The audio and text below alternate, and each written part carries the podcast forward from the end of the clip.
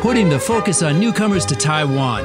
This is ICRT's New Life for New Immigrants. 挥洒汗水与泪水，新住民在台湾开辟家园的心声，请收听《新住民新人生》。 Ramadan is the ninth month of the Islamic calendar. Muslims believe that the Quran, the central religious text of Islam, was revealed to the Prophet Muhammad during this month. As such, it is considered the most important month of the year.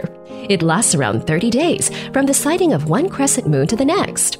Every day from sunrise to sunset, Muslims are prohibited from eating and drinking, consuming alcohol, smoking, having sex, and other physical activities. This is a way to relate to those less fortunate and is called fasting. Fasting in the month of Ramadan is one of the five pillars of Islam, guiding principles and practices that are considered compulsory for all able bodied adult Muslims. 斋戒月是指伊斯兰历中每年的第九个月，也称作赖买丹月。根据伊斯兰教的《可兰经》记载，赖买丹月是真主阿拉将《可兰经》下传给先知穆罕默德的月份，因此对于穆斯林来说，斋戒月也是一年中最重要的一个月份。在为期三十天的斋戒月中，所有穆斯林每日于晨礼，也就是一天中的第一个礼拜后到日落期间，禁止饮食、烟酒、性交等生理活动。而至当天日落到次日晨礼之前，则恢复正常作息。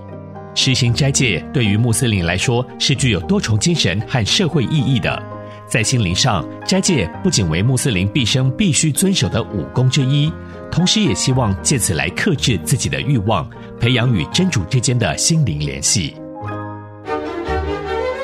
ICRT 新住民新人生由新住民发展基金补助播出。You've been listening to ICRT's New Life for New Immigrants, brought to you by the New Immigrant Development Fund.